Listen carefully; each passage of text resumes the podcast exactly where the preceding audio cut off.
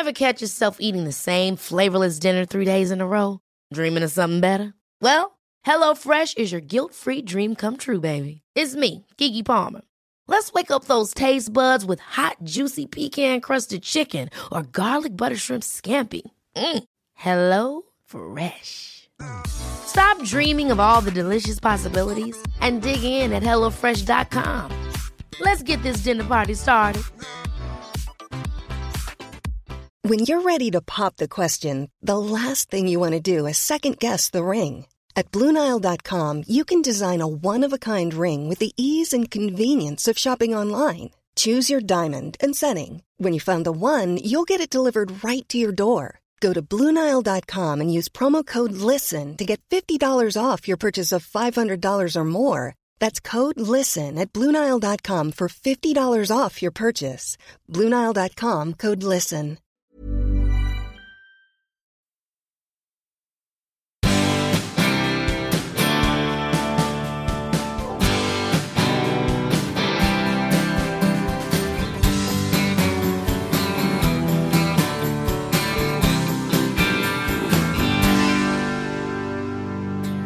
Måste du fylla på med en jäkla massa guppis för att du ska få kassaflöde och få businessen att funka.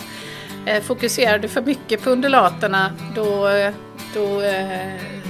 maxar du inte verkningsgraden och du maxar inte vinsten i bolaget heller. Utan du måste fylla på underifrån. För många företag så är din värsta konkurrent inte född ännu. Det kan komma någon ny och bara ta din marknad på några veckor, så har du ingen verksamhet kvar. Kanske bara 5 år, när vi har en arbetslöshet på 20% i Sverige. Är vi beredda på det? Det skulle jag nog säga att vi inte är. Musiker, kronprinsessan Victoria, entreprenören Per Holknekt, politiker och bergsbestigaren Oskar Svärd. Ja, det här är några personer som dagens gäst Karin O'Connor vill ha med sig i en haverikommission som ska förbereda Sverige på de extrema förändringar som vi står inför de närmaste 5 till 10 åren. Den 4:e industriella revolutionen står för dörren och enligt Karin O'Connor så är vi helt oförberedda. Men det där låter ju som Mordor, men riktigt så illa är det inte. För in kommer också finvinster, hållbarhet och värderingar. Dessutom så är det vi konsumenter som får makten. Då kan man ju undra, vad har då guppifiskar och undulater med detta att göra? Det får du veta strax, men först ska poddens sponsor få ta plats. Ska du resa utomlands närmaste tiden? Eller vill du snabbt få veta om du är coronasmittad? Då tycker jag du ska spana in sajten coronapassport.se. Coronapandemin gör att många länder kräver speciella intyg på att du är smittfri för att ge dig inresetillstånd. Det behövs ett så kallat coronapassport, undertecknat av läkare och baserat på ett coronatest som är max 48 eller 72 timmar gammalt. Gå in på coronapassport.se och välj bland över 100 privatkliniker i Sverige. Beställ tid så nära in på din resa som möjligt så att intyget blir färskt. Kliniken testar dig och skickar provet till Tata Biocenter, ett ackrediterat laboratorium som erbjudit coronaanalyser sedan februari 2020. Så fort resultatet är klart, och det går alltid undan, då får du ett friskhetsintyg från din klinik förutsatt att du inte bär på coronavirus. På coronapassport.se så hittar du också aktuell reseinformation och generella råd från UD. Och du, glöm inte munskydd. Finns på coronapassport.se numera även med nanofilter som till och med filtrerar virus. Tack coronapassport.se. Med det sagt, dags för Karin O'Connor och den 4:e industriella revolutionen.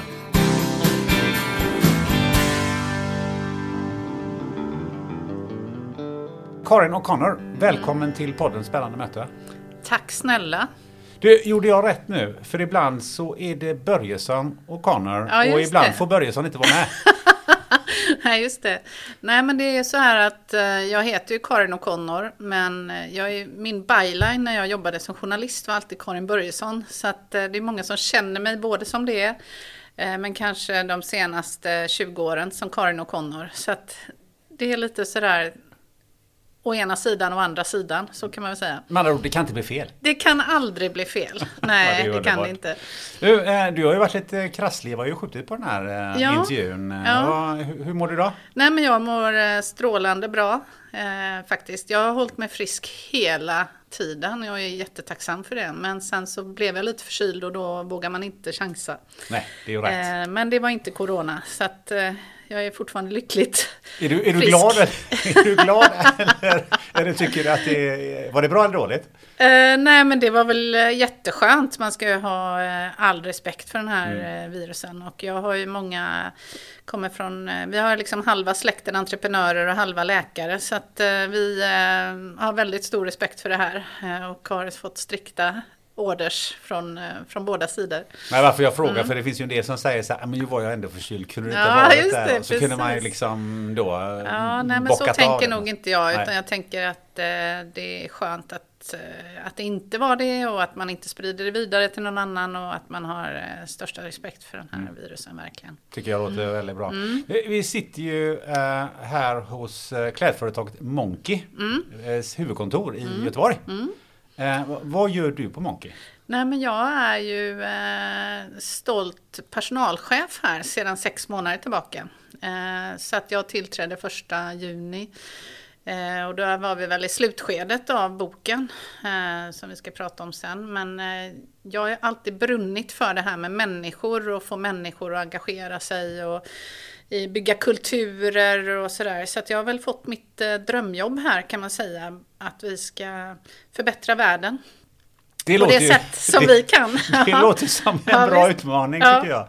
Jag tycker att vi tittar lite grann på din beskrivning av dig själv på LinkedIn. Nej, men det är ju lite gott och blandat, kan man ju säga. Jag har ju en väldigt brokig bakgrund som innehåller många olika delar. Men jag är ju också extremt intresserad av nationalekonomi och har varit hela tiden och kan egentligen inte förstå varför man inte börjar utbilda barn i dagis om räntor och flöden och pengar och allting. Jag tycker det är ett av de viktigaste ämnena som vi har. Så att det som händer nu är egentligen inte förvånande, utan jag har varit intresserad av det här i 20 år, 25 år eller mer. Och den 4:e industriella revolutionen är jag faktiskt verkligen besatt av. Därför att jag tycker det är så extremt intressant att se hur de tidigare revolutionerna, industriella revolutionerna, har tagit så lång tid. Men nu går det så extremt snabbt och då gäller det att hänga med. Så egentligen så var det uttrycket kapitalismen är död som skapade det stora intresset 2016 från World Economic Forum. Kapitalismen som vi känner till den är död och att man nu istället behöver fokusera på lite mer finvinster, purpose, att det är gräsrötterna som har makten och att vi som lever i näringslivet behöver tänka om på det sättet som vi driver business, hur vi hanterar människor, hur vi tar hand om moder jord. Och hur vi generellt är mot varandra. Vad är det som är viktigt egentligen? Så att jag är verkligen obsessed och har då jobbat och pluggat detta i många år. Och nu känner jag ju att med hela coronan och covid-19 att det här har accelererat och att vi behöver tänka till. Och jag tycker ju liksom att det är förvånande att det är så få företagsledare och politiker som är intresserade av detta. Alltså det är otroligt frustrerande när man ser vilka effekter som den 4:e industriella revolutionen kan få på samhället. Sen tycker jag ju, om vi återgår till min LinkedIn-profil där då, att jag tycker om att investera i andra bolag. Jag har gjort några mindre investeringar. Som jag sa förut så jag är uppvuxen i en entreprenörsfamilj, brinner för entreprenörskapet. Det har inte gått speciellt bra. men man kan ju alltid hoppas att det gör det. Jag har haft lite dålig timing. Men det är ju så med entreprenörer och när man går in tidigt att man gör det mer med hjärtat än med hjärnan. Så jag spelar inte safe utan... Det är passionen och glöden hos entreprenören som är det viktigaste. Och sen så är jag ju changemaker. Jag lever ju i förändring hela tiden och har gjort hela tiden. Och är det någonting som jag har verkligen lever som jag lär, så är det just det här med transformation och förändring och se nya vinklar och vara kreativ. Så att jag har ju den både analytiska sidan från finansbranschen men också den kreativa affärsutvecklingen. Och allt det här kommer då samman i den fjärde industriella revolutionen som vi är i just nu. Men hur ser du på förändring själv? För du har ju transformerat dig själv några gånger. Flera gånger. Ja. Kan du berätta lite om det? Nej, men för mig handlar det ju förändring inte nödvändigtvis om att man gör saker annorlunda. Och framförallt inte 180 grader, utan det handlar om finjusteringar, framförallt i sitt mindset. Och det som är bra med att förändra sitt mindset är ju att man faktiskt kan göra det från en sekund till en annan. Att börja se världen i lite ljusare sken, det är inte så svårt som man tror faktiskt. Utan man kan bara bestämma sig en vacker dag att nej, men nu så ser jag framåt och ser positivare. Det är klart det beror på vilken situation man är, men jag har kämpat själv väldigt mycket med det, att man lägger gamla saker bakom sig och att se vidare. Så det handlar mer om, man kan säga, ett filosofiskt transformation än att man kanske gör saker. Alla tror att det handlar om att man ska göra saker annorlunda. Utan det handlar ju om att bygga på det man har, att bygga på sina styrkor, sina superpowers som jag brukar säga. USP för mig är inte unique selling point, utan det är unique superpower. Mm-hmm. Och att man liksom använder sina styrkor till att göra gott i samhället och bidra i samhället. Och det är väl det som är liksom min absoluta styrka. Men sen handlar det också om att våga göra förändring. Jag tycker många företag är superfega. De gör saker som de alltid har gjort. Det går alldeles för långsamt. Men att verkligen försöka påverka och fatta modiga beslut. Jag har aldrig förstått att det är så svårt att fatta beslut. Det är det enklaste som finns. Och sen kan du ändra dig och fatta ett nytt beslut lite senare när du ser att det liksom... Och det är ju det man brukar kalla för agilt sätt att jobba. Men jag funderar lite på det här som du säger, att man kan se saker och ting från lite olika håll, och när du vill förändra saker och ting för dig själv, vad är liksom tricket? Är det någonting du kan bjuda på där? Nej, men jag har ju alltid varit intresserad av framtiden och titta på vad som händer i framtiden. Alltså liksom så gott jag kan och göra mina egna slutsatser. Och det är väl därför jag bytt karriär så många gånger, för att jag såg när jag var valutahandlare att vi får färre valutor, det blir högre kontroll, det blir större liksom kontroll, det blir färre och mindre spann att handla i, det blir mer disciplinerat, vilket var absolut rätt, men det gör ju att arbetsmarknaden för just valutahandlare och analytiker blir begränsad. Så då valde jag att bli ekonomijournalist istället, och när jag jobbade som det så insåg jag att mediebranschen var under stor förändring och kanske inte åt det hållet där jag ville vara med klick och liksom att ekonomijournalistik blev mer eller mindre nöjesjournalistik, och då valde jag att gå in och jobba med affärsutveckling, och där har vi väl hittat rätt, men att båda de här benen som jag har med mig in i affärsutveckling har jag ju nytta av just. Så att för mig handlar det väldigt mycket om mod att fatta beslut, att inte titta för mycket på andra, att drivas av sin passion och framförallt ha lite kul på vägen. Det är ju många som inte trivs med det de gör, och det har jag aldrig förstått, utan då får man ju göra något annat eller på ett annat sätt, men just att man hela tiden tänker förbättringar. Det är väl det som är mitt tips. Att inte försöka göra liksom allting på en gång, utan vad är det varje dag jag kan göra lite bättre? Det brukar jag fundera på när jag kommer hem. Har jag bidragit med någonting idag? Har jag gjort någonting lite bättre? Då är jag nöjd.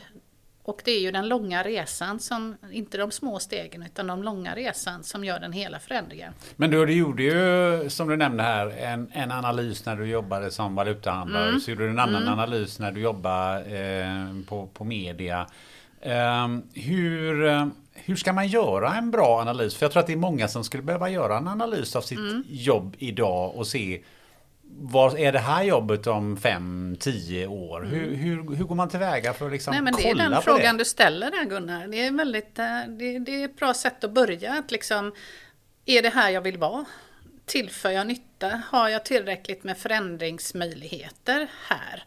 Och jag har jobbat också som vd-coach och rådgivare till massa styrelser genom åren. Och när man blir tillsatt som ny ordförande eller vd så brukar jag säga till dem att nu måste du fundera över ditt nästa steg i karriären. Och då blir de lite så här förvånade och lite stötta till och med. Så här. De tänker att de är odödliga. Men man måste tänka efter lite före och planera för ett karriärskifte. Så att redan när man får ett jobb så ska man tänka på sitt nästa jobb.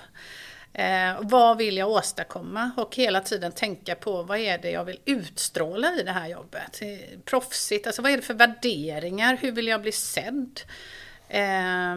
Och sen liksom tänka hur kan jag använda? Vad kommer jag till min rätt någonstans? Och inte vara feg i det. Kontakta bolag som bara av intresse. Jag kan lova att de blir glada om de får höra, liksom, även om du inte har erfarenhet. Och det är också en grej som vi skriver om i boken, att jag har aldrig förstått det här med rekrytering, att man ska rekryteras från en konkurrent eller från en samma bransch. Eller om jag jobbade med business to business idag till exempel, skulle jag ta in folk från consumer som har jobbat direkt med konsument, för att det är ju dit här även business to business går, att man måste ha samma typ av tänk. Så jag tycker att man absolut ska tänka lite bredare och inte vara rädd. Sen är det klart att alla människor är i olika situationer och alla är inte förändringsbenägna. Men man kan göra lite förändringar till det bättre i det universet som man är i. Det behöver inte vara stora grejer, det kan vara något litet. Men om man tittar lite bakåt på dig då, eller tittar på ditt eget liv. Hur kommer det sig att du har blivit så förändringsbenägen? Oj, om jag hade ett svar på den frågan, det har jag undrat många gånger, jösses. Nej, men jag tycker ju det mesta är spännande, och min dröm var ju egentligen att bli antingen då embedded krigsjournalist. Det var ju det jag ville bli från början. Varför men sen, det? Nej, men det är spänning och man är med där det händer och man liksom verkligen får se med egna ögon hur världen ser ut. Men jag kom ju aldrig dit till det spåret, för att jag hamnade ju i ekonomifacket och där blev jag kvar. Det var svårt att ta sig ur där. Och sen så ville jag ju bli då läkare utan gränser, bli läkare. Men det blev jag aldrig heller på grund av att mina betyg inte räckte till. Så att det fick bli ekonomi istället. Så det är bara en ren slump alltihopa egentligen. Men jag är ju extremt nyfiken. Jag tycker ju att förändring är roligt. Det ligger liksom i mitt DNA. Så att, men jag önskar många gånger att jag hade kanske tagit det lite lugnare. Och inte varit liksom så mycket lappkast. För det blir ju också, det tar ju väldigt mycket energi att byta bransch, byta jobb, byta arbetsmiljö, ge sig ut på okänt vatten. För 7-8 år sedan så satt jag och min yngsta dotter hemma och funderade över vad vi skulle göra härnäst, och bestämde oss på bara några minuter att flytta till London, och 10 dagar senare satt vi i bilen med hund och allt och körde dit utan jobb, utan bostad. Det är bara så jag funkar. Jag ser inga problem. Var kom den idén ifrån? Nej, men jag ser inga problem med det ens, men när jag väl är där så tänkte jag, men gud, det var ju till och med svårt att öppna bankkonto och tv-licens och var ska vi bo och alltihopa. Men det löser sig. Det gör ju det. Det löser sig. Så att man får väl inte stänga sina dörrar utan hålla dörrarna öppna. Jag tror att det har varit någonting som jag har varit bra på genom åren. Att verkligen liksom, använda det jag har till min fördel. Men framförallt inte vara rädd för förändring. Ja, men jag tänker, du nämnde här att du är uppvuxen i en entreprenörsfamilj. Hur har det påverkat, tror du? Nej, men det har påverkat mycket. Min pappa kom ju hem en dag från jobbet och sa helt plötsligt, jag var väl 12, 13, 14 år kanske, att han hade sagt upp sig och började då jobba hemifrån. Och på den tiden var ju det ganska stort. Så han startade eget då och med ett skrivbord uppe på vinden och en telefon, och byggde ett fint bolag från det där jag hjälpte till. Och där fick jag ju lära mig grunderna, just det här att alltid jobba hårt, aldrig kompromissa på sina värderingar, att allt är möjligt om man bara vill. Och det kanske är en klyscha, men man måste nästan ha det spelet öppet för att kunna lyckas. Och när jag jobbade då som valutahandlare och tyckte att det blev lite monotont, det kan man ju tycka att det inte är, men det blir det ju efter ett tag, då tänkte jag, vad kan jag använda den här kompetensen till? Och då sökte jag in på Journalisthögskolan och trodde ju inte att jag skulle komma in, men det gjorde jag. Så jag har väl haft lite tur också och lite flyt på vägen att kunna liksom bygga sten på sten och sen se hur jag kan använda det i andra sammanhang. Men är det inte så att man exponerar sig för tur? Ja, det är väl det som Ingmar Stenmark säger, att ju mer man tränar så ju mer lyckosam blir man. Och det är klart att så är det. Men jag tänker också att om man exponerar sig för 10 möjligheter så ramlar väl en ner. Ja, exponerar man absolut. Sig för 0 möjligheter så ramlar ju 0 ner. Ja, så är det ju. Så är det ju. Allting går ju inte hemma. Nej, eller? Nej, men det började ju tidigt för mig när jag började liksom... sälja undulater och guppyfiskar, att man liksom ser att det går. Och det sen... måste du berätta mer om. Vadå undulater och guppyfiskar? Nej, men jag hade ju ett stort djurintresse som många unga tjejer har, men insåg att jag faktiskt kunde tjäna pengar på det också och föda upp undulater. Så jag hade 3 stora burar inne i mitt rum. Och en dag så tog jag några i en skokartong och åkte till en djuraffär. Och sålde dem sen under ganska lång tid. Men sen så kom jag ju på att det kostar ju nästan mer att föda upp dem än att liksom, när jag sålde dem, att det inte täckte vad det egentligen kostar. Och då frågade de om jag hade någonting annat jag kunde sälja. Och då hade jag ett helt akvarium fullt med guppyfiskar. Och där insåg jag ju ganska snabbt att vinsten var ju bättre. Så det var ju den bästa skolan i täckningsbidrag jag kunde få och vinst. Så att då började jag sälja fiskar också. Ja, guppyfiskar. Guppyfiskar. Och det tänker jag fortfarande på ganska ofta. Är detta en guppy eller är det en undulat i mitt yrkesliv? Du behöver några undulater för att kunna sälja guppyfiskar.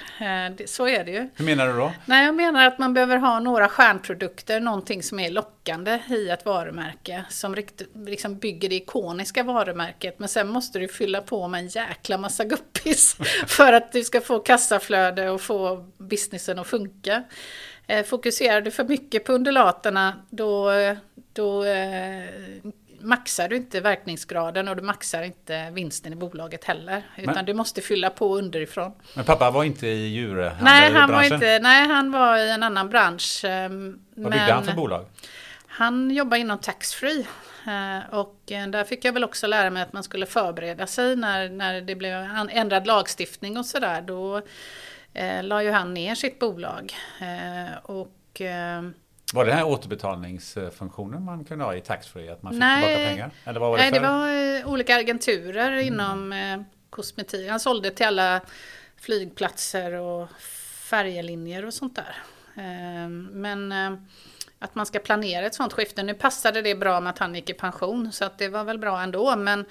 Men just att gäller även att planera när det gäller olika lagar och liksom vad får det här för effekt på en bransch och sådana saker. Och det är väl också någonting som jag har lärt mig att tänka ganska långsiktigt på olika aspekter. Både vad gäller liksom lagstiftning, politik, finans och förändringar. Det är en del av att driva bolag. Det är att vara nyfiken och omge sig av väldigt, väldigt bra människor på vägen som kan rådge en. Det är också ett tips. Men jag tänker förändra bolag, det är ju samma sak som i stort sett som att förändra människor. Hur kan du påverka och förändra människor i den rollen som du är i ett bolag? Nej, men jag går ju ofta in på antingen mandat av vd eller styrelseordförande. Så har det varit sedan tidigare. Och då får jag ju en roll som förändringsgeneral. Och det kommer vara mitt enda jobb att skapa det bästa bolaget man kan göra. Utifrån de förutsättningarna som finns. Det är den rollen som jag hade i England och även här i Sverige sedan tidigare. Och då handlar det ju om, jag brukar säga ungefär som ett pianospel, att de här tangenterna behöver ju liksom samspela för att få liksom det bästa och vackraste pianostycket.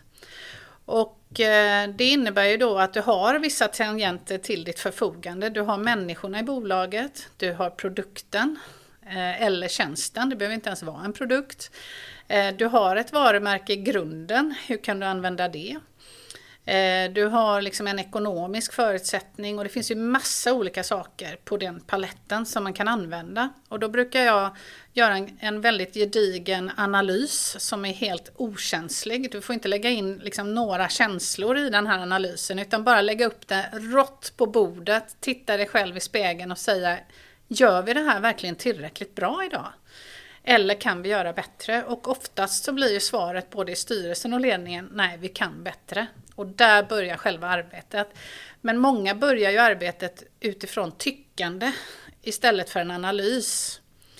Och där går det fel redan från början för då har man egna intressen, då blir det politik av det. Så du måste ta bort det politiska spelet, då kan du skapa ett riktigt starkt bolag. Och jag har väl jobbat med ett 40-tal bolag som vi har vänt.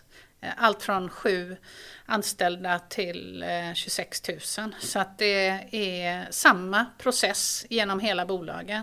Att jobba och fokusera på förbättringar. Vad är det vi kan göra bättre? Hur får du då människorna till att vilja ha förändring? Nej, men jag tror att en av mina största framgångsfaktorer har varit att säga det som folk vet men inte har vågat att säga. Att man är väldigt rak. Och att man säger det som andra tänker men inte vågar. Och det blir en sån befrielse för folk. Så att de vill ju hänga med på den resan bara därför att. Och sen handlar det ju om att måla upp en stark vision. Hit ska vi. Och hur, och bygga upp förtroende. Förtroende är ju det absolut viktigaste och sen få människor med sig. Och jag brukar säga att de största skeptikerna i början av ett sånt här projekt eller en sån resa brukar bli de bästa ambassadörerna i slutet.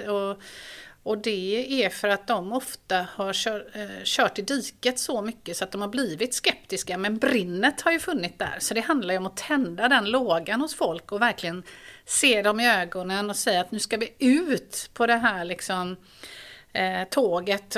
Och verkligen fokusera på visionen och det uppdraget vi har i samhället. För att om vi alla tänker, vad är det vi egentligen gör? Och sen att man målar upp att man tillhör ett vinnande lag. Då får man människor att verkligen engagera sig till sitt yttersta. Och jag tror att det kanske är någonting som jag har lyckats med. Att tända den här lågan. Både i allt från människor som jobbar på fabriker till högsta ledningen. Jag brukar jobba på alla nivåer. Jag brukar gå ut i fabrikerna, prata med dem, få dem att må bra. Att hela tiden höja lägstanivån i bolaget och bli bättre. Och när folk verkligen ser att det gör skillnad. De här lågt hängande frukterna som alla vet om. Det kan vara en chef som är en idiot eller det kan vara en produkt som inte säljer. Men att våga fatta de besluten, göra och verkligen se till att det händer. Då brukar folk verkligen hänga på. Och sen då ha tydliga värderingar i bolaget, inte kompromissa på dem. Utan det får inte vara någonting som slinker emellan där, utan verkligen leva som man lär. Och sen måla upp den här starka visionen att vi ska bli bäst i världen. Kom igen nu. Då brukar folk hänga på, eller så får de gå någon annanstans. Men i vilket skikt i företaget upplever du oftast det svårast att övertyga människor om förändring? Det är mellancheferna. För de har ju mest. Millions of people have lost weight with personalized plans from Noom. Like Evan, who can't stand salads and still lost 50 pounds. Salads generally for most people are the easy button, right? For me, that wasn't an option. I never really was a salad guy. That's just not who I am. But Noom worked for me. Get your personalized plan today at Noom.com. Real Noom user compensated to provide their story. In 4 weeks, the typical Noom user can expect to lose 1 to 2 pounds per week. Individual results may vary. Hey, I'm Ryan Reynolds. Recently, I asked Mint Mobile's legal team if big wireless companies are allowed to raise prices due to inflation. They said yes. And then when I asked if raising prices technically violates those onerous 2-year contracts, they said, what the f*** are you talking about, you insane Hollywood ass f- So to recap, we're cutting the price of Mint Unlimited from $30 a month to just $15 a month. Give it a try at mintmobile.com/switch. $45 up front for 3 months plus taxes and fees. Promo rate for new customers for limited time. Unlimited more than 40 gigabytes per month. Slows full terms at mintmobile.com. Ryan Reynolds here from Mint Mobile. With the price of just about everything going up during inflation, we thought we'd bring our prices down. So to help us, we brought in a reverse auctioneer, which is apparently a thing. Mint Mobile Unlimited Premium Wireless. How to get 30, 30, how to get 30, how to get 20, 20, 20, how to get 20, 20, how to get 15, 15, 15, 15, just $15 a month? Sold! Give it a try at mintmobile.com/switch. $45 up front for 3 months plus taxes and fees. Promo rate for new customers for limited time. Unlimited more than 40 gigabytes per month. Slows full terms at mintmobile.com. Politik på sitt bord, för de har ju en karriärambition och sen så har de då kanske bestämmande rätt över en stor andel människor, och de tycker ofta att det är lite jobbigt att förändra sig också, att här kommer någon utifrån som ska säga till mig vad jag ska göra, så här har vi alltid gjort, så här ska vi göra. Och de kanske inte heller är skolade i samma sätt i förändring, för det blir jobbigt för dem. Så att jag tycker att förändringsviljan finns ju ofta i ledningen, och de har sett den och de har blivit liksom, vad ska jag säga, påtryckta detta av en styrelse oftast, som säger att det här företaget går inte tillräckligt bra. Och sen så är det ju så att människorna, några led liksom längre ner i organisationen, de har ju ofta sett och märkt detta. De sitter oftast på lösningen själva. Så genom att involvera dem i en co-creation och skapa liksom handlingsplanen tillsammans, det är ju då man får den här styrkan. Och det är så himla häftigt att se när den här vågen av engagemang går igenom ett bolag, och när nästan de som jobbar där blir kära i bolaget på nytt. Det är fantastiskt att se faktiskt. Och det är ju sånt enkel ekvation, för att då ökar ju liksom produktiviteten, effektiviteten, folk är sjuka mindre, de är mer engagerade positivt i sociala medier, de blir de bästa ambassadörerna, och då slår ju det direkt på nedre raden. Så för mig är det superenkelt, liksom den här ekvationen, utan det gäller liksom bara att få det att hända, och där är väl svårigheten. Men superenkel ekvation, varför klarar inte så många av den superenkla ekvationen? Nej, men jag tror att många sitter liksom på sina poster av egna intressen, och man kanske inte ser helheten. Man går till jobbet 8-5 och sen har man semester och tar ut lönen den 25, men man kanske inte liksom brinner riktigt för vad företaget gör, utan man är där av ett annat intresse, och det är fair enough. Det är många som trivs med det, men det är ju inte det som skapar de riktigt stora företagen. Och tittar du nu på de varumärkena i världen som är värderade mest och högst varumärkesvärde, så är det de mest just riktigt starka kulturer. Det är Amazon, det är Google, det är alla de här stora bolagen. Och om man tittar också på de för 20-25 år sedan, de bolagen som var noterade på Fortune 500, så har ju hälften av dem försvunnit. Och jag vågar säga att de som är kvar och som klarade det här stålbadet med digitalisering och globalisering gör det just för att de har rätt människor och rätt kultur, och en kultur som är framåtlutad och vill kavla upp. Och det måste man bygga under lång tid. Det här är ingenting som händer över natten, utan det är ju någonting som många bolag liksom har skapat under lång tid. Så att det är väl framgångsreceptet för att kunna stanna kvar även i den fjärde industriella revolutionen. Det är att satsa på människorna. Men det måste ju bli som en virvelvind in i styrelserummet. Jag är oftast en virvelvind som ibland kan vara lite jobbig. Men jag tror att det är precis det som behövs. Att man säger som det är. Men jag tycker också att nu kommer lite verkligheten i kapp. Och många bolag hör av sig till mig just för att de känner att det vi har pratat om kanske i 10 år nu börjar hända. Så att man börjar titta på mer det här med humankapital. Det börjar läggas in mer i företagsvärderingar, i IPOs, i riskhanteringar. Men det är fortfarande väldigt långt kvar. Jag kan inte förstå att inte man tittar på hur varumärket hanteras eller kulturen hanteras när man gör en riktig due diligence idag. Utan att man tittar för mycket på siffror fortfarande när man gör det. Eller ett förvärv till exempel. Då ska man ju titta på hur kommer de här kulturerna hänga ihop i framtiden. Funkar det här överhuvudtaget? Det är jätteviktigt och nu är väl det lite preskriberat, men jag satt och jobbade väldigt mycket med OMX och Nasdaq och Stockholmsbörsen för massa år sedan. Och då fick jag sitta med i förhandlingsbordet just för att tänka kultur i förhandlingen. Så att vi skulle komma snabbt upp och få det att liksom fungera från dag ett. Men det är ju väldigt få företag som jobbar på det sättet.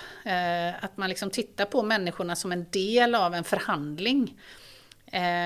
Utan man tittar mest på siffror, för där känner man sig bekant. Men har du alltid varit uppskattad i styrelser? Eller har det hänt att du inte har varit uppskattad? Inte. Ja, jo, men det är väl både och, skulle jag säga. Jag är har varit väldigt uppskattad, och det kan man väl säga eftersom jag har satt väldigt många år i vissa styrelser. SS Barnbyar till exempel, och Tälja Energi och lite andra bolag och Brio. Som då jobbar med förändring konstant. Men jag kom ju också inte med i styrelsesammanhang just för att jag kanske ställer de här obekväma frågorna som är svåra att svara på. Varför gör ni inte så här istället? Eller har ni tänkt på det här? Och det är klart att då känner man sig inte hemma när man får de här frågorna. Och där är väl också det här med modet att våga ställa de obekväma frågorna. Gör vi egentligen vad som är bäst för bolaget? Och där är jag tacksam. Jag sitter idag i White Arkitekters styrelse, och där uppmuntras ju jag att tänka nytt, att tänka annorlunda, att tänka kulturfrågor. Vad är arkitektjobbet i framtiden, och hur ska White kunna kapitalisera på det varumärket som man har, och även hur påverkas liksom samhället av digitalisering. Så att där känner jag ju att jag verkligen kommer till min rätt, men det är klart att det är inte alla som vill få det här wake-up-callet som är nödvändigt om man ska jobba med förändring på högsta nivå. Men du kom in där, inte nog med att du är revoltör, du är kvinna också. Ja, just det. Precis. Eller du kommer in bland 8-10 andra farbröder som sitter i mörka kostymer. Ja, så är det ofta. Ja. Nej, men jag är väldigt tacksam mot alla de styrelser och ledningar som jag har jobbat med. Och där har jag ju hittat mina ambassadörer som jag kanske har jobbat med i 20 år. Och det tycker jag är väldigt kul. Men då tar de ju in mig på nästan varenda uppdrag de sitter. Så att jag har ju ett väldigt starkt nätverk som är byggt under lång tid. Och där är jag ju Karin the Changemaker som får det verkligen att hända. Det är ju det som är min roll. Det är mitt jobb, och då får man inte vara bekväm. Och jag får inte falla in i den fällan själv heller, att jag går in i det politiska spelet. Utan jag håller mig oftast utanför med hög integritet och jobbar bara på företagets bästa. Bara för företagets bästa. Att skapa det bästa bolaget vi kan göra. Då får du inte gå in i politik. Utan då får du hålla dig utanför. Men nu ska jag ställa en spekulativ fråga till dig. Vilka bolag tycker du, eller vilka tre bolag tycker du borde ha Karin O'Connor i styrelsen för att det ska hända något? Oj, men då kan vi ta mina drömuppdrag då. Det skulle ju vara liksom att gå in i sjukvården till exempel, att effektivisera. Och jag pratar inte om att de på något sätt gör ett dåligt jobb, tvärtom. Däremot så skulle det vara spännande att titta på hur man kan använda det man har kanske på ett mer effektivt sätt. Det skulle ju vara ett drömuppdrag. Och sen också ta in ett sånt bolag som Sveriges Television in i framtiden. När man ser hur liksom streamingen bara ökar, och liksom hur ska man kunna behålla sin position bland de yngre tittarna. Det skulle också vara ett drömuppdrag. Men sen är det ju alla de uppdragen som vill stärka sig in i framtiden och skapa liksom relationer med nya konsumenten som ber oss mer eller mindre dra åt helvete. Har du några börsbolag som du tycker att du borde sitta i? Jag. Ja, vilka är det då? Ja, men det är väl de flesta, eller vad säger jag? Ja. Ja. Nej, men det är ju de som vill skapa förändring. Jag skulle ju gärna jobba med telekom till exempel. Jag har ett teknikintresse också, just för att ta tekniken in i framtiden. Men det handlar egentligen inte alls om vad de gör, utan mer, och jag har ju jobbat med allt från från mode till finansbolag och det handlar inte om vad de gör, utan det är mer den resan man ska göra. Det är det som får min låga att tändas. Sen om det är liksom Intrum Justitia som jag jobbade med länge eller om det är TV4 spelar ingen roll, utan det är resan som är det viktigaste. Det är det som får min passion att glöda. Så jag skulle säga att det är ganska många, med tanke på att både 50% av alla jobb förväntas försvinna enligt World Economic Forum på bara 5 år framåt. Och det kanske inte blir riktigt så många, men man behöver ställa om hela bolag nu för att kunna ta vara på den fjärde industriella revolutionen. Och där är jag nästan chockad över att man är så långsam. Vi behöver ju en haverikommission i regeringen som regeringen behöver tillsätta. För annars går det åt helvete, det kan jag säga. Och då är det ju liksom att vi är alldeles för långsamma med digitalisering, även om det går fort. Vi är långsamma på att ta vara på de krafterna som människorna sitter på. Och vi är långsamma på att liksom se vad är det nästa generation och generationen efter det som vi ska ta vara på och som blir framtidens konsumenter. Så att vi är alldeles för långsamma med att ställa om våra bolag till framtiden. Och där, även om jag är besatt av fjärde industriella revolutionen, så har jag börjat sniffa lite på den femte. Och där kommer det bli ännu större utmaningar för oss. Okej. Där pratar vi inte robotar längre, utan där pratar vi om vad det är som ska ersätta våra robotar. Och där kommer ju de mänskliga relationerna in. Så att människor kommer ju bli viktigare. Och där tror jag att just HR-funktioner och hur vi ser på människor och kultur kommer bli vår främsta konkurrensfördel. För annars kommer vi inte kunna locka konkurrenter eller nya medarbetare. Vi kommer inte kunna locka kunder och så vidare. Så att det är absolut viktigt. Haverikommission. Ja. Det var ett bra ord. Det tycker jag vi tar fasta på. Det tycker jag med. Vem ska sitta i den haverikommissionen? Ja, det får väl jag göra då. Per och jag får väl sitta där. Nej, men jag skulle vilja ha människor i en haverikommission som vill något med framtiden. Som vill sätta Sverige på kartan internationellt. Som världens främsta land inom innovation, företagande, mänsklighet, att skapa finvinster i samhället. De människorna skulle jag vilja ha, och det kan ju vara allting från kreativa hjärnor och äventyrare till rena företagsledare, för att det är just blandningen i den här haverikommissionen som jag tror kan vara lyckosam. Okej, jag ska utmana dig. Ja. Sätt ihop ditt dream team. Här och nu. Nej, men det blir ju väldigt många människor som man har jobbat med. Det kanske inte är så bra, men människor som tänker annorlunda. Det är ju Per och jag har ju skrivit boken. Så Per Holknekt är väl självskriven. Sen skulle jag kunna tänka mig att ha med någon sån som liksom kronprinsessan Victoria, som jag upplever som en förändringsbenägen och trygg person. Jag skulle vilja ha med mig företagsledare som är förändringsbenägna. Jag vill inte riktigt nämna några namn, men jag har väldigt stor respekt för många människor i den koncernen som jag arbetar i. Jag skulle vilja ha med mig musiker som har liksom transformerat någonting som är väldigt analogt till digitalt. Mediamänniskor. Vad menar du med mediamänniskor?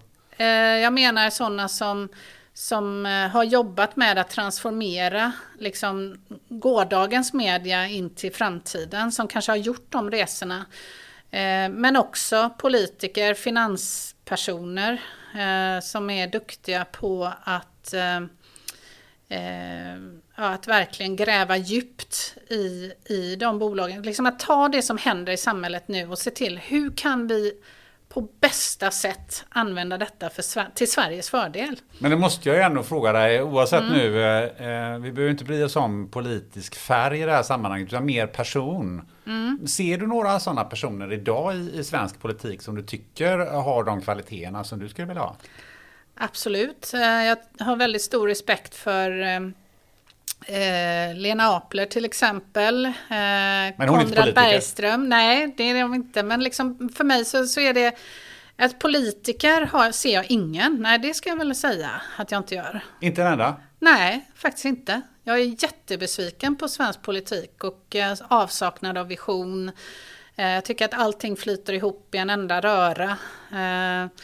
Och jag kommer rösta på en politiker som vill något. Jag tycker inte att svenska politiker vill någonting. Det känns inte som, de känns väldigt fega tycker jag och populistiska och vänder kappan efter vinden. Men vem ser till Sveriges bästa? Till helhetens bästa? Ibland så känner man liksom att politikerna sitter där på sitt eget mandat för sitt eget bästa. För sitt eget personliga varumärke. Men de sitter ju faktiskt där på ett uppdrag från oss, folket. Och hur kan man använda det vi har? Jag menar, vi är ju ett spjutspetsland när det kommer till många olika industrier. Man tittar bara hur imponerande det är med att vi har Ikea och H&M och alla de här stora varumärkena och Volvo. Samtidigt som vi är jättestora inom musik till exempel. Hur kan vi ta tillvara på allt det? Det känns som att många politiker är väldigt trötta, tycker jag. Ja, Olof Palme sa ju en gång, politik är att vilja. Ja, var är det någonstans kan man undra.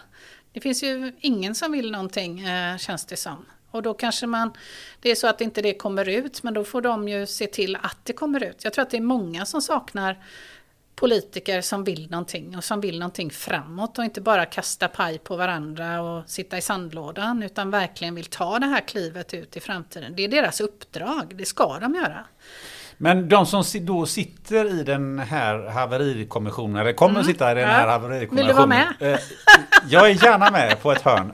Det tycker jag låter superintressant. Alla dagar i veckan ställer jag upp. Så där har du, det skriver jag under på direkt. Men då skulle jag också vilja veta, ur din synvinkel, vilka är de största utmaningarna som den här haverikommissionen då ska hantera?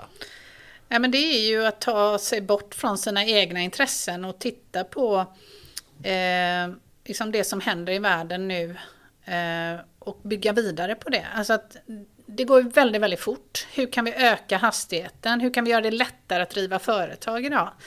1 av 10 företag överlever bara. Det är bara 10% som överlever långsiktigt idag av nystartade företag. Om vi bara kan öka det till 2 eller 3 så har vi en jätteskatteintäkt och vi har stolthet bland människor och vi har arbetstillfällen och folk kan klara sig själva. Det är ju en mycket, mycket bättre grej än att leva på bidrag eller liksom inte trivas med livet.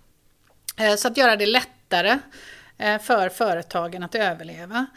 Men sen också att liksom se helheten, att inte bara titta på sin egen lilla låda utan se liksom hur kan vi göra någonting visionärt för Sverige? Vad ska Sverige vara om 10-20 år? Hur vill vi uppfattas? För nu har vi de här stora megakrafterna med Kina och Korea som är mycket mer innovativa än vad vi är. Ska vi släppa den positionen? Det måste ju vara lite människor med jävlar anamma som vågar satsa framåt och tycka att vi har en plats i den världen. Annars kommer ju vi bara bli förbisprungna.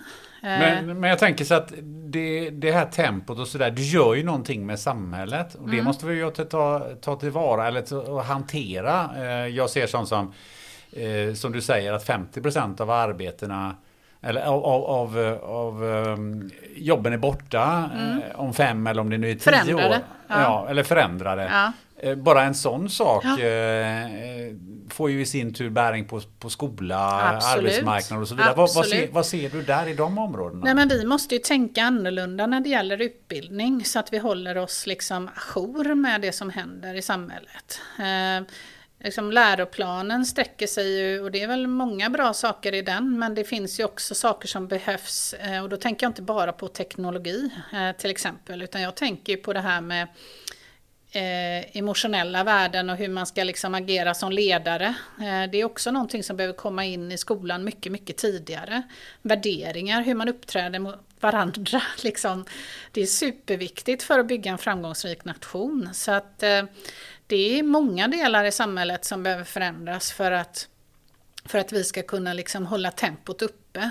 Och vi behöver se på utbildning på ett annat sätt. Vad är utbildning? Egentligen så är det ju så att vi ska utbildas hela livet för att kunna liksom hålla oss relevanta på arbetsmarknaden. De här 50% jobben som försvinner, det innebär ju att vi måste omskola oss. Och där pågår ju liksom en väldigt stor diskussion inom HR-området nu hur vi ska ta vara på den arbetskraften vi har så att man inte är relevant när man är 35 år och sen kanske aldrig kommer tillbaka. Hur kan vi få människor att vara relevanta i sina roller längre tid? Och vad är det som är viktigt? Och där kan man titta till exempel på World Economic Forums lista över de skills som man ska ha, de erfarenheter och kompetenser som man ska ha. Och det har ändrat sig dramatiskt de senaste 10 åren. Från att ha varit väldigt teknik- och resultatinriktat så är det nu kreativitet, emotional intelligence, det är att skapa nytt med liksom nya metoder istället för att använda gamla metoder. Så att mycket av det här med kreativt tänkande har ju kommit som en raket på de här listorna. Som man överhuvudtaget inte tänkte var något viktigt för 10 år sedan. Nu är det livsviktigt och det handlar ju om att kunna tänka kreativt för att lösa de här enorma komplexa problemen som vi kommer behöva brottas med om kanske bara 5 år. När vi har en arbetslöshet på 20% i Sverige. Är vi beredda på det? Det skulle jag nog säga att vi inte är. Så att vi behöver tänka nytt och vi behöver tänka om för att kunna ta tillvara på det här. Och då behöver man vara öppen och inte sitta fast i massa politiskt klet som bara hindrar den här processen utan tänka nytt. Men om du tänker dig 20% arbetslöshet, vilket ju inte är helt orimligt i det du säger. Det skapar ju också en ganska stark polarisering i ett land. Ja.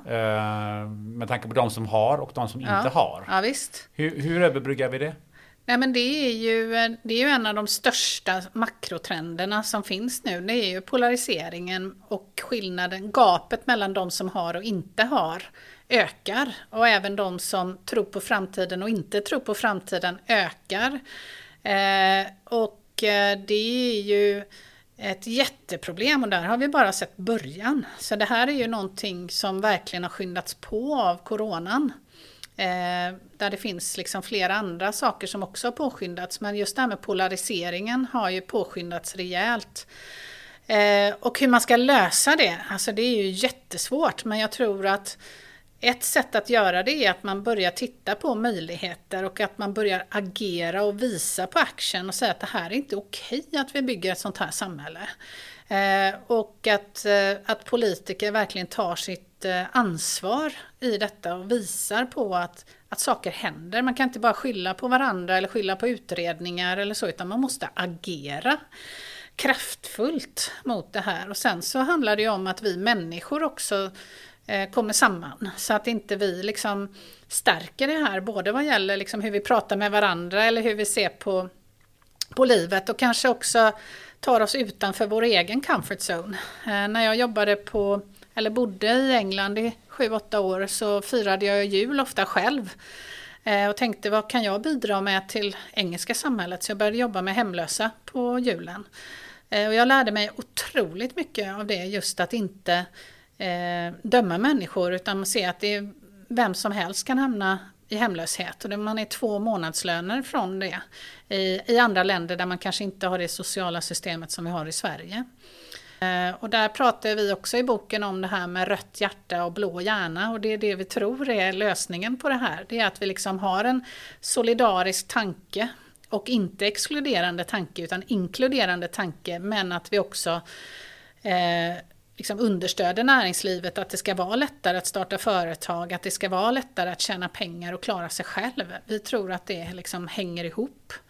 Och sen kan jag ju som journalist också säga att jag tycker media har ett ansvar. Mina barn frågar mig ofta, var det så här att växa upp när du var ung? Och stod det så här mycket tidningar om rån och liksom alltihopa? Och jag vet inte alls om det är mer nu, men man får ju uppfattningen att det är mer och grövre. Men också att man, vad är det för värld vi vill porträttera, vad är det vi vill kommunicera, och där kan jag också tycka att media liksom följer varandra och är lite lata i att liksom hitta sanningen.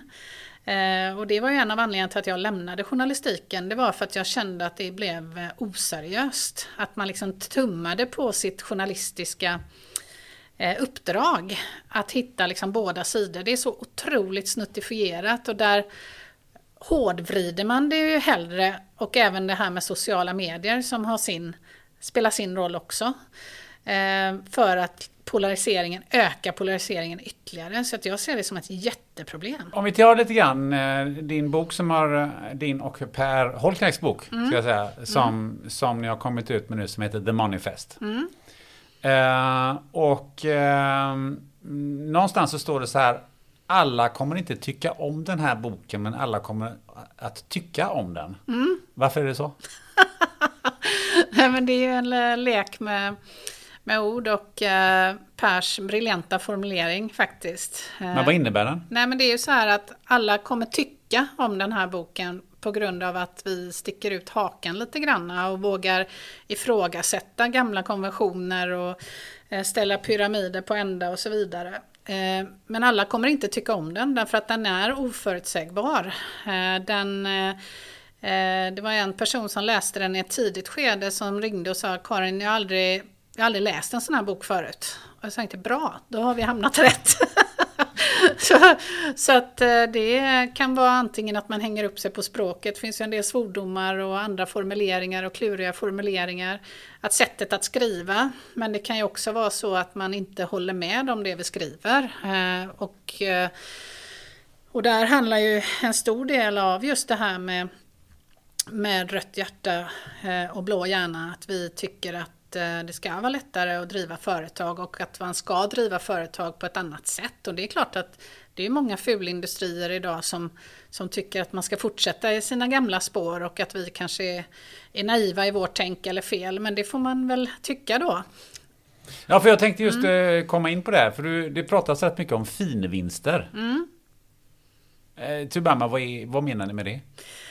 Nej, men det är ett begrepp som har vuxit fram utifrån den fjärde industriella revolutionen och vad som är viktigt. Företagen tar ställning för någonting positivt.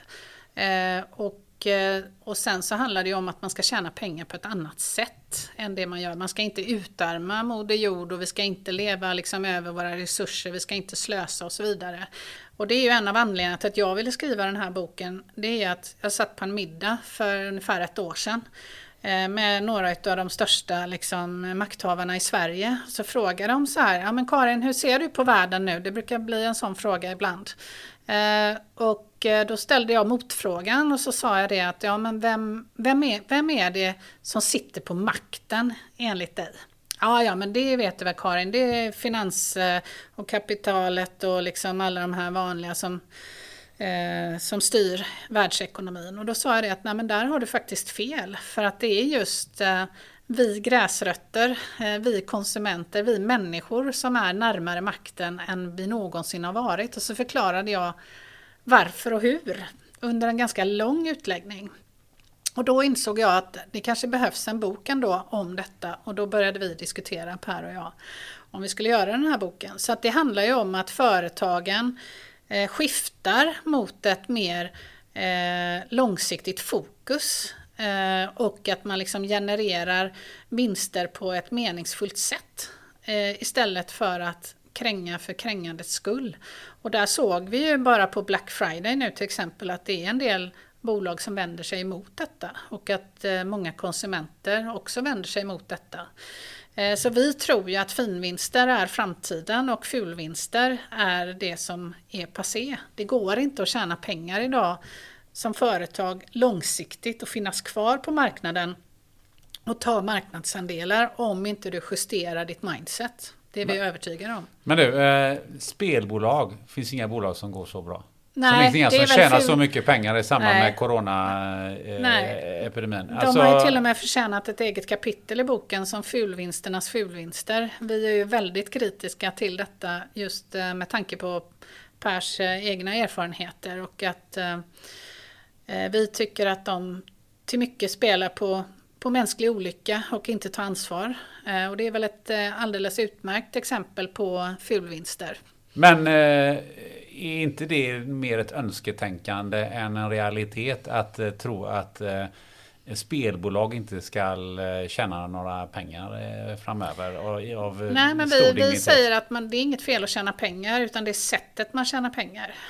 Och där är det klart att en stor del av de pengarna som bolagen tjänar, som lever i fulkategorin, gör de på ett bra sätt. Så det handlar ju om att de ska ha en vilja att förändras. Jag menar, tittar du på andra branscher som bilindustrin eller modeindustrin eller liksom elbranschen till exempel, som jag har varit en stor del av i många år, så ska det ju finnas en vilja att göra saker rätt.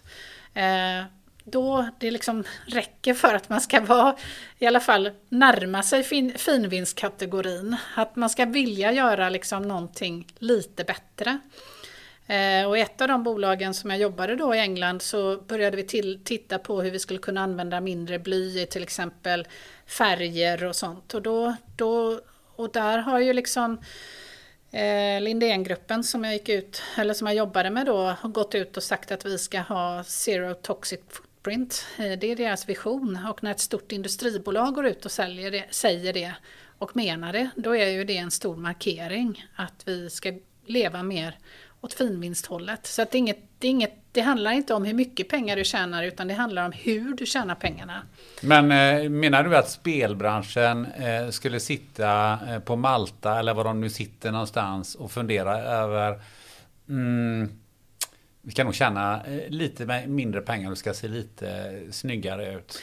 Tror du att man når dit utan att man från ett annat håll med ganska robusta metoder reglerar den typen av hur mycket politiska beslut behövs det för att skapa fler finvinster? Jag tror ju att det ska finnas någon typ av reglering och någon typ av, jag som egentligen är emot regleringar, men jag tycker att det behöver finnas någonting, precis som att man, om du serverar alkohol till en minderårig på en restaurang så ryker ditt tillstånd. Men det finns inte såna regler för spelbranschen. Jag har själv en närstående som har förlorat många pengar, eller jättemycket pengar, i en tragedi där han spelade bort allting och var påverkad av mediciner. Han hade aldrig på ett vanligt kasino kunnat spela ut. Han hade inte blivit insläppt, men man blir alltid insläppt på nätet. Och har förlorat mycket pengar, och det har skapat en stor tragedi i hans liv. Och där är man ju rökt. Och där skyller ju alla liksom ifrån sig när man är online. Så är det liksom en annan värld. Och det tycker jag är fel. Hur mycket politiska beslut behövs det för att skapa mer finvinster? Nej, men jag tror ju att den här liksom vågen kommer ju drivas på av konsumenterna i första hand. Politikerna har ju haft sin tid på sig, men de är ju för fega för att gå in och styra det här. Men det är klart att det finns politiska beslut i botten vad gäller miljö och så vidare. Men de är ju mer som riktlinjer. Men det kommer vara konsumenterna som går in och skapar den stora förändringen. Och jag brukar ju säga att för många företag så är ju din värsta konkurrent inte född ännu. Det kan komma någon ny och bara ta din marknad på några veckor, så har du ingen verksamhet kvar. Så att man måste gå åt detta hållet. Så att politikerna, det är klart att man kan gå in och reglera, men jag tror inte att det är det som är vägen, utan jag tror att man måste ta sitt eget ansvar. Men där är vi ju inne lite grann på konsumentens ansvar, och ni ser det ju som att konsumenten är smart och fattar bra beslut. Det är ju ingenting vi har sett hittills i alla fall. Alltså om man tänker på att det köps nästan 14 kilo. Var är du och handlar, Gunnar? Nej, men man kan bara titta på så här till exempel. Det köps 14 kilo kläder och textiler per person och år, och nästan en tredjedel utav det köps används inte. Alltså det slängs väldigt mycket kläder som är helt oanvända. Eller man kan tänka på miljö och hållbarhet. När man äter gärna vegoburgare men så kör man en fet SUV. Att handla överhuvudtaget är ju någon sorts... Det har ju blivit ett nöje till och med. Det finns ju till och med konstatera att det är någonting som triggar oss människor lika väl som att vi vill äta socker. Så vad jag bara funderar på, hur kommer vi dit där ni är i boken och där ni säger att konsumenten är smart som ska hålla sig borta från de här avarterna. Hur får vi den transformationen? För det kräver ju någon sorts eget ställningstagande. Nej, men vi tror ju att det är liksom generation Z som kommer leverera de här insikterna, och det är ju de som idag kanske stöter på sina föräldrar och säger att nej, men vi vill inte resa hit eller vi vill inte resa dit, eller har du klimatkompenserat den här resan och så vidare. Och som kommer göra andra val. Sen kommer ju inte det vara 100% som kommer göra de här rena valen eller finvalen, utan det kommer ju vara en resa. Men vi tror ju liksom att samhället i stort måste ta det här steget. För vi har ju, nu är jag inte någon klimatexpert, men om man ska lyssna på de debatter som man ändå lyssnar på och ta det här akuta läget på allvar, så måste ju vi som medborgare ställa om och påverka företagen som i sin tur gör lite... som gör annorlunda val. Och det kan ju vara allting från pensionsfonder. Jag menar, Pers diskussion i den här boken har ju tagit att vissa AP-fonder har gått ur investeringar i spelbolagen. Det är ju så man måste inse att vi faktiskt som enskilda individer kan påverka. Sen har du ju pratat om att göra gott eller göra ideella insatser. Och SS Barnbyar och Amnesty har du ju varit i båda. Ja, jag har varit i båda. Jag brukar säga att jag är min egen hållbarhetsmaskin. Att jag jobbar ungefär hälften av min tid ideellt och hälften av min tid i uppdrag. Och...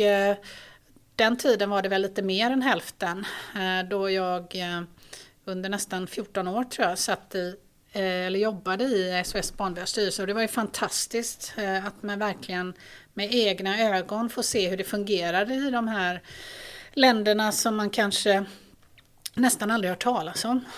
Så att det lärde jag mig extremt mycket av. Framförallt att vi med våra västerländska värderingar inte kan komma till de här allra fattigaste länderna och tro att vi ska kunna förändra, utan där igen handlar det om precis samma som kulturbygge, att bygga trovärdighet, att involvera människor på plats, bygga förtroende och med det sättet skapa förändring.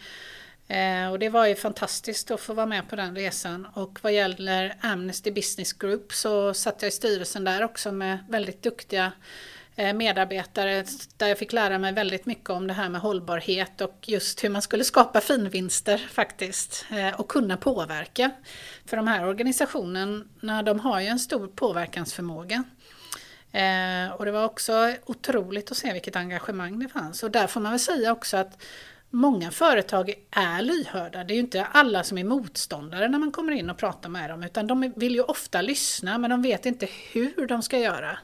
Och det är väl det min uppgift är, att komma in och säga att nej, men så här kan vi göra istället. Så här kan man tänka. Vad är det vi kan förändra för att göra världen lite bättre? Och börja där. Det behöver inte vara liksom att man gör en jättegrej direkt, utan det är ju de små stegen som är de viktigaste. Så jag får säga att jag tyckte att under Amnesty-åren så fanns det ju väldigt mycket öppenhet. Och man kom in och kunde prata med vilka bolag egentligen som helst. Som lyssnade, men sen handlade det om att få det att hända. Och få det att hända, det skulle man kunna säga så att det skulle man kunna sammanfatta det här med. För att jag funderar lite slutligen på hur ska du omfamna det som, allt det som vi har pratat om nu med, både med förändring och den fjärde industriella revolutionen och så vidare. Hur ser dina närmaste 10 år ut? Oj! Nu menar jag inte i detalj utan mer liksom i förhållande till det som vi har pratat om. Hur kommer du själv att förändra ditt liv eller din värld närmaste 10 år? Nej, men jag har ju skalat ner mitt liv extremt mycket. Man måste ju leva lite som man lär eller mycket som man lär. Jag har skalat ner mitt liv. Jag har börjat fokusera på lite andra saker, vad som är viktigt i livet. Det tror jag vi många har funderat över under coronatiden. Och jag har kommit fram till att det just är liksom vänner, mänskliga relationer, barnen, allting sånt. Det är ju det absolut viktigaste. Och sin hälsa såklart, där vi har verkligen fått en tankeställare. Så att jag hoppas att jag får fortsätta leva ett aktivt liv. Men jag kommer ju aldrig sluta förändras. Jag kommer aldrig fortsätta att vara en nagel i ögat på de som behöver. Jag kommer alltid brinna för förändring. Och nu kommer det gå fortare än någonsin. Det är därför jag försöker att kanske ta mig ut. Jag har ju alltid jobbat bakom kulisserna, men kanske också ta lite mer plats nu. Därför att jag tycker att det börjar bli bråttom. Och jag vill ju framförallt också vara med och påverka samhället. Och att vi kan ta större plats också globalt. Vi i Sverige har ju väldigt gott rykte. Kanske bättre utomlands än vad vi tror. Man blir alltid väldigt positivt mottagen när man kommer utomlands som svensk och jobbar med svenska företag.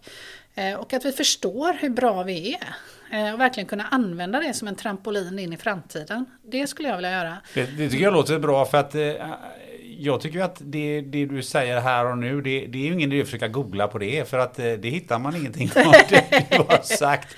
Så att, jag hoppas att du tar det ut. Kommer du att byta karriär någon gång?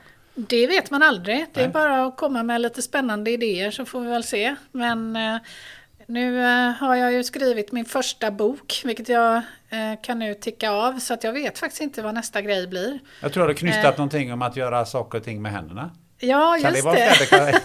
Ja, det är jag väldigt mycket inne på nu faktiskt. Det här med att renovera möbler och liksom börja väva. Alltså, det är väldigt, väldigt märkligt. Jag vet inte om det är något ålderstecken, men min pappa är väldigt konstnärligt lagd, så att det kanske kommer därifrån, jag vet inte. Men det kan vara också så att just i det här tempot och i den här revolutionen, i den här digitaliseringen och allt vad vi kallar det för, så kanske hantverket, att göra saker till med händerna, är någonting som kommer tillbaka. För det är någonting som är handfast. Det är någonting som inte är digitalt. Det kommer i den femte, Gunnar. Det är en cliffhanger. Det är en cliffhanger.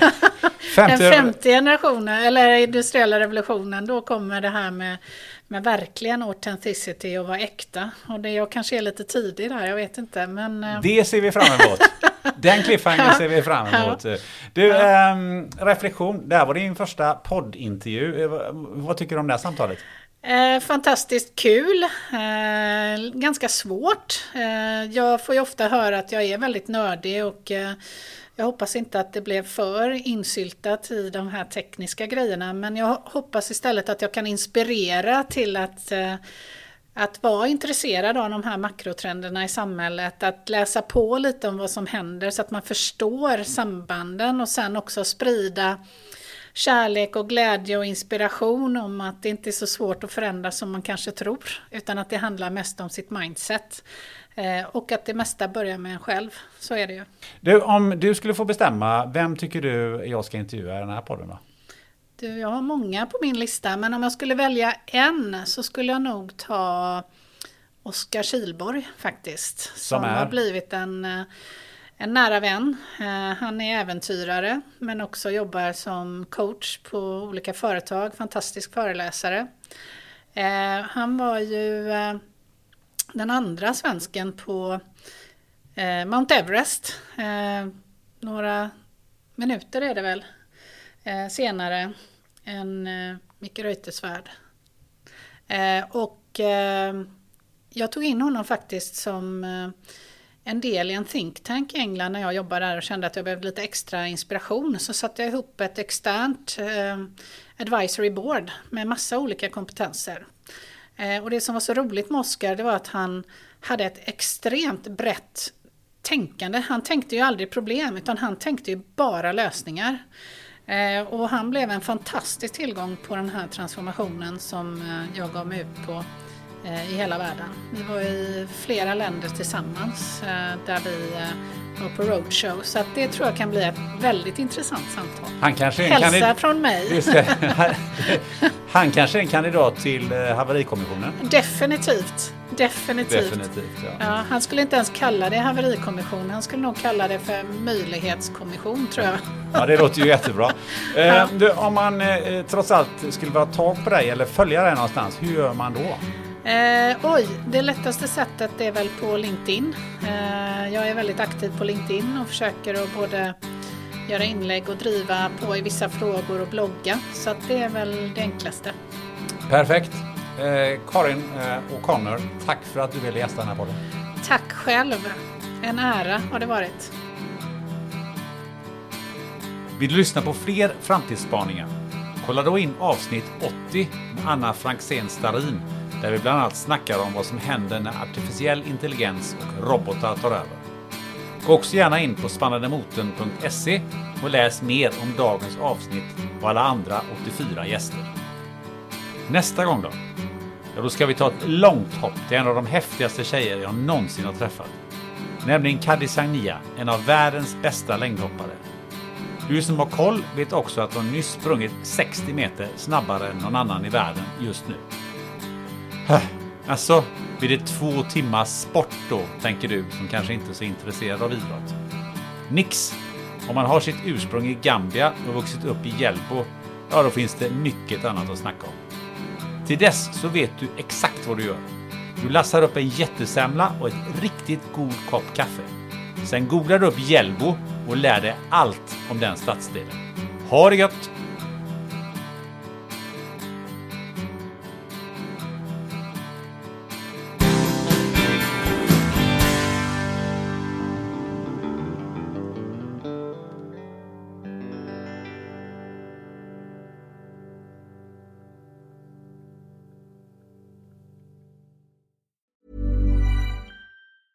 Ever catch yourself eating the same flavorless dinner 3 days in a row? Dreaming of something better? Well, HelloFresh is your guilt-free dream come true, baby. It's me, Keke Palmer. Let's wake up those taste buds with hot, juicy pecan-crusted chicken or garlic butter shrimp scampi. Hello Fresh. Stop dreaming of all the delicious possibilities and dig in at HelloFresh.com. Let's get this dinner party started. Hi, this is Paige from Giggly Squad, and I want to talk to you about Splash Refresher and my water intake. Okay, so you guys obviously know that I'm a hydrated girly, but sometimes when you drink that much water, it starts to just taste bland, and you're just like, I need something to spice it up. That's why I love Splash Refresher. It has 0 sugar, 0 calories, and it's a splash of sweetness. And they come in 5 different flavors. They're so good. Wild berry, acai grape, pineapple mango, lemon, and mandarin orange. My favorite is the wild berry because I just love a berry. So if you're like me and you're drinking water all day, then try Splash Refresher. It's going to absolutely change your water game and it's good for you.